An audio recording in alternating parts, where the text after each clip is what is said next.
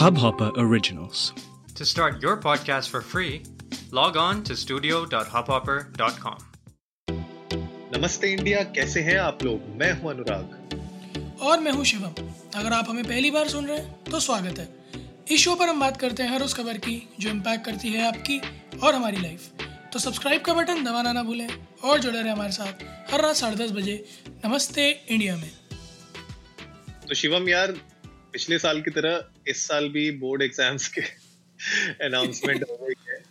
और जैसे अभी पिछले साल यू नो डिले किए जा रहे थे डिले किए जा रहे थे इस होप में कि चलो भाई, कभी तो खुलेगा, कभी तो खुलेगा। भाई, साल हो गया पूरा का पूरा।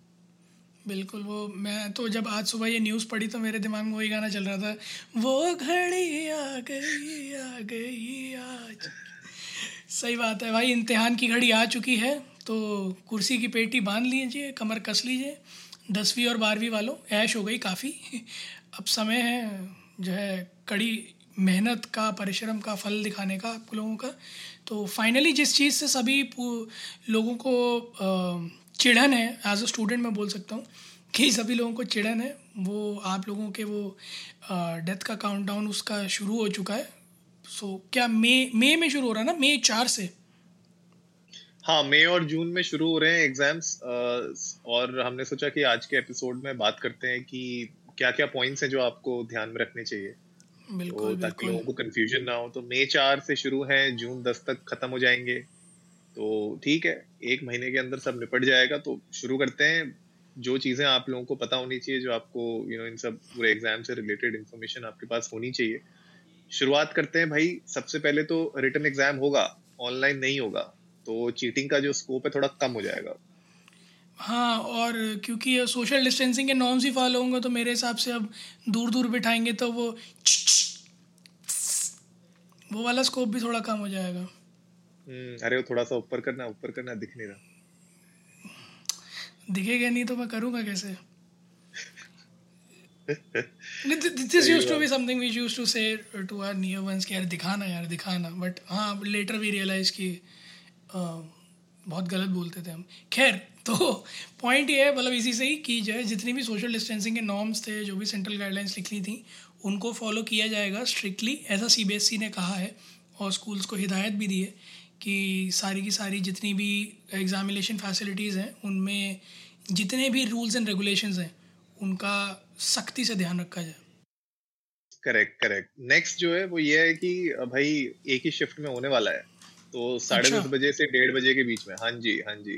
तो डबल शिफ्ट नहीं होंगी एक ही शिफ्ट में क्लास बुलाएँगे टेंथ के क्लास टेंथ के एक शिफ्ट में है क्लास ट्वेल्थ के दो शिफ्ट में है। हाँ क्लास ट्वेल्व वालों को टेंशन ज़्यादा होती है ना ब्रो हाँ तो वो वो वो मेरे ख्याल में इसलिए भी किया हुआ है ना क्योंकि नंबर ऑफ़ सब्जेक्ट्स का बहुत फ़र्क है। कमॉन टेंथ में पचहत्तर सब्जेक्ट्स हैं सेवेंटी फाइव ट्वेल्थ में एक सौ ग्यारह सब्जेक्ट्स हैं टोटल जिनके एग्ज़ाम्स कंडक्ट होने हैं। तो ट्वेल्थ वालों का दो शिफ्ट में है टेंथ वालों का एक शिफ्ट मॉर्निंग शिफ्ट है सिर्फ़ टेंथ की टेन थर्टी से वन थर्टी और ट्वेल्थ की दो शिफ्ट हैं टेन थर्टी से वन थर्टी और फिर टू थर्टी से five thirty I am just. Concerned कि जो है जिस तरह से इन्होंने शिफ्ट रखी हैं तो अगर ओला वाला कंसेप्ट देखूँ कि your ride is clean after every ride तो यहाँ पर सैनिटाइजेशन कैसे मेंटेन करेंगे? एक घंटे का बफर नहीं बट एक घंटे का टाइम है तो बट आंसर शीट तो दो बजे से मिलने लगेगी ना। हम्म, बात तो ये भी है। देखते हैं यार आपको 150 145 पे खोलनी पड़ेगी। मतलब आई डोंट नो कि शायद एग्ज़ाम्स की क्या कहते हैं डेट्स एक्सटेंड कर सकते थे शायद जून पूरा ले सकते थे।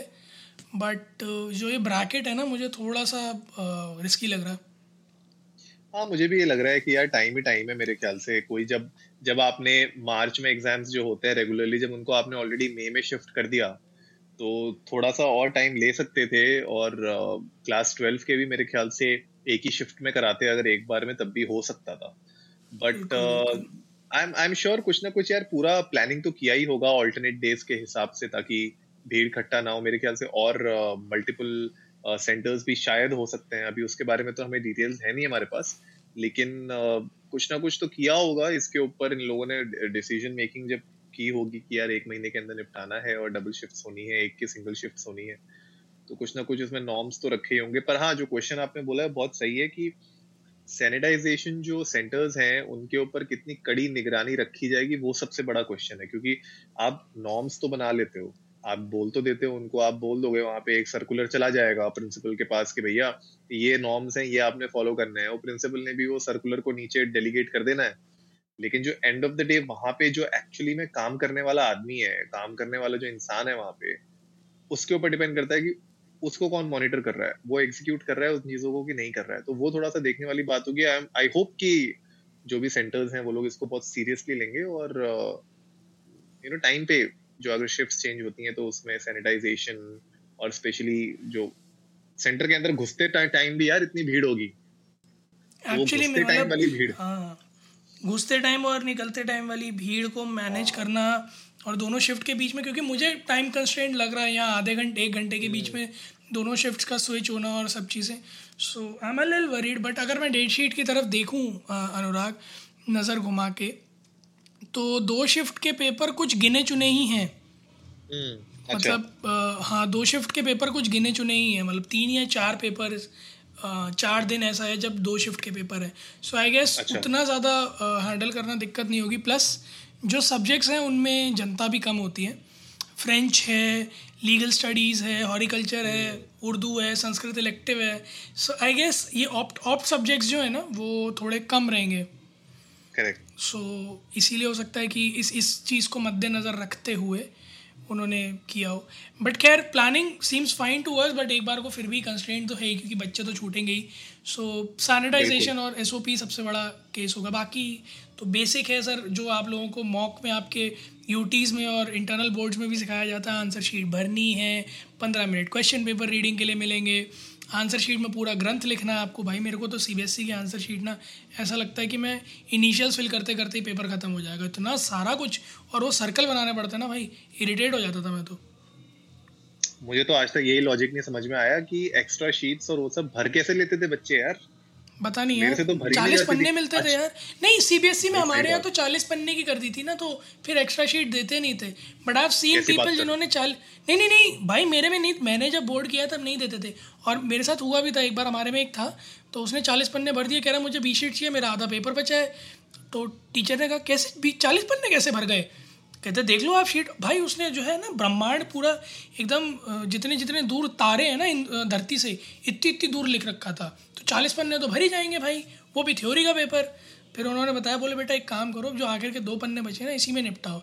जो पीछे जो तुमने दूर दूर ईंटें लगाई हैं ना इसका खामियाजा भुगतो अब। And he had to manage remaining two three question in those two pages like of course यार मतलब दिस इज़ चालीस पन्ने is not a small thing भाई। पहले बारह पन्ने की कॉपी होती थी तो समझ आता था कि आप दो तीन बी शीट ले लेते थे समवेयर क्लोज टू बीस पच्चीस पेज बट चालीस पन्ने की कॉपी और कैस, कैसे आप मतलब ये तो मिथ है कि दूर दूर लिखेंगे बड़ा बड़ा लिखेंगे तो टीचर नंबर दे देगा। मुझे तो भाई हेड्स ऑफ़ है उन टीचर्स को जो एक्चुअली में उतने चालीस पन्नों को पूरा पढ़ के मार्क्स भी दे पाते हैं। जो जो यार अगर सोचो अगर आप आप कॉपी चेक कर रहे हो आप इन्विजिलेटर मतलब आप कॉपी चेक कर रहे हो और कॉपी चेक करते करते आप देख रहे हो कि एक कॉपी ऐसी आ गई जिसमें वही यू नो सूरज का तारों का सबका कहना है दूर दूर दूर दूर लगे हुए हैं सारे। तो आप तो इरिटेट हो जाओगे क्योंकि आप सेंटेंसेस नहीं पढ़ पाओगे आप जो चीज़ लिखी हुई है उसको अच्छे से नहीं पढ़ पाओगे। तो ये मेरे मेरे ख्याल से पर यार अब अब मेरे ख्याल से ये शैतानी अब थोड़ी कम हो गई है। पता नहीं मुझे ऐसा लगता है पर देखने वाली बात होगी। जो लोग जि, जिनका वो नर्वस पेपर होगा ना जैसे मैथ्स वाला तो उसमें वो लिखेंगे बड़ा बड़ा वो बोलेंगे सर स्टेप्स के मार्किंग तो दोगे ना। और वो टीचर धीरे से बताया बोर्ड की कॉपी पता नहीं चलता किसकी कॉपी किसके पास जा रही है. This is to be a very very nice thing जो टीचर्स कह के बच जाते थे। बोले हमारे पास तो कॉपी आएगी नहीं आपकी कॉपी हो सकता है। मुरादाबाद वाला चेक करे। मैं कहा इतनी सी बात के लिए मुरादाबाद तो नहीं जाऊँगा and last but not the least practicals और इंटरनल असेसमेंट जो है वो मार्च एक से शुरू हो सकते हैं। वो स्कूल्स जो है वो इंटरनली कंडक्ट करा सकते हैं। तो जो लोग ये सोच रहे थे कि प्रैक्टिकल तो ऐसे ही निकल जाएँगे स्कूल तो खुल नहीं रहे। तो भैया दो महीने एक ही महीना है। महीने भर में तैयारी कर लो। केमिस्ट्री केमिस्ट्री की जो भी प्रैक्टिकल की थी वो भर लो फिज़िक्स की। और एक तारीख से शुरू हो जाएँगे प्रैक्टिकल अनुराग आपका कैसा एक्सपीरियंस होता था प्रैक्टिकल्स में? भाई मैं तो स्कूल के टाइम पे तो फिर भी ठीक होता था यार। स्कूल के टाइम पे मैं थोड़ा सा पढ़ाकू बच्चा हुआ करता था। मतलब पढ़ाकू मतलब अच्छा। मतलब ऐसे कि ठीक है थोड़ा सीरियस होता था कि जब हाँ एग्ज़ाम्स आ रहे हैं तो सीरियस हो जाते थे। जब एग्ज़ाम्स अच्छा। नहीं होते थे तब चिल रहता था। लेकिन हाँ कॉलेज के टाइम में बहुत मस्ती की हमने। नहीं यार कॉलेज के टाइम में तो हमने भी। बिल्कुल बिल्कुल। कॉलेज के टाइम पे पता है एक बार हम लोग क्या करते थे कि जैसे जब तक प्रैक्टिकल वैसे लैब्स चल रही होती थी नहीं करते थे। बंक मारा ये करा वो करा। एक दिन गए सारे प्रैक्टिकल लैब में गए। लैब टेक्नीशियन को जो है उसकी खुराक दी। सारे प्रैक्टिकल सीख लिए। फिर वाइवा में बैठ गए। टीचर भी परेशान कर रहे आते तो थे नहीं तुम तो पता कैसे जाने खुराक का मतलब क्या है? मतलब पौवा क्या किसकी बात हो रही है? नहीं नहीं नहीं नहीं वैसा नहीं यार वो ना वो खाते थे घिसने वाला होता है ना क्या होता है वो? अच्छा अच्छा। हाँ तो वो वो खाते थे तो हम उन्हें बाहर ले जाते थे चाय पिलाते थे वो खिलाते थे फिर वो सब सब समझा देते थे। बहुत बढ़िया बहुत बढ़िया। बहुत दूर तक जाओगे तुम। मैं दूर तक तो जा ही रहे हैं। बाकी नमस्ते इंडिया की कृपा रही तो बहुत दूर जाएँगे। खैर गाइस आप लोग भी आप लोग भी हमारे साथ अपने जो भी बोर्ड एक्सपीरियंसेस थे प्रैक्टिकल्स के थ्योरीज के प्लीज़ शेयर कीजिएगा इंडिया इंडस को नमस्ते पर ट्विटर पर या इंस्टाग्राम पर। और अगर आपके कोई भी डाउट्स हैं C B S E date sheet से रिलेटेड जो अपकमिंग बोर्ड एग्ज़ाम्स की है तो आप हमें टैग कर सकते हैं। वील डेफिनेटली हेल्प यू और जहाँ तक हमें पता है we'll share the information with you उम्मीद है आप लोगों को आज का एपिसोड पसंद आया होगा। तो जल्दी से सब्सक्राइब का बटन दबाइए और जुड़िए हमारे साथ हर रात साढ़े दस बजे सुनने के लिए ऐसी ही कुछ इन्फॉर्मेटिव खबरें। तब तक के लिए नमस्ते, नमस्ते इंडिया। इंडिया।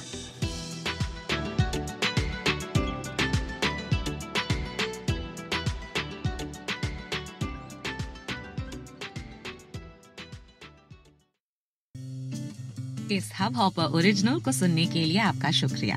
अगर आप भी अपना पॉडकास्ट लॉन्च करना चाहते हैं तो हब हॉपर स्टूडियो वेबसाइट पे रजिस्टर करें और एक मिनट के अंदर अंदर अपना खुद का पॉडकास्ट लॉन्च करें। यही नहीं स्टूडियो देता है आपको पूरी आज़ादी कहीं भी, कभी भी अपना पॉडकास्ट लॉन्च करने की सिर्फ़ तीन आसान स्टेप्स में। तो साथ में अपना पॉडकास्ट शुरू करने के लिए तैयार just hop on Hubhopper simply content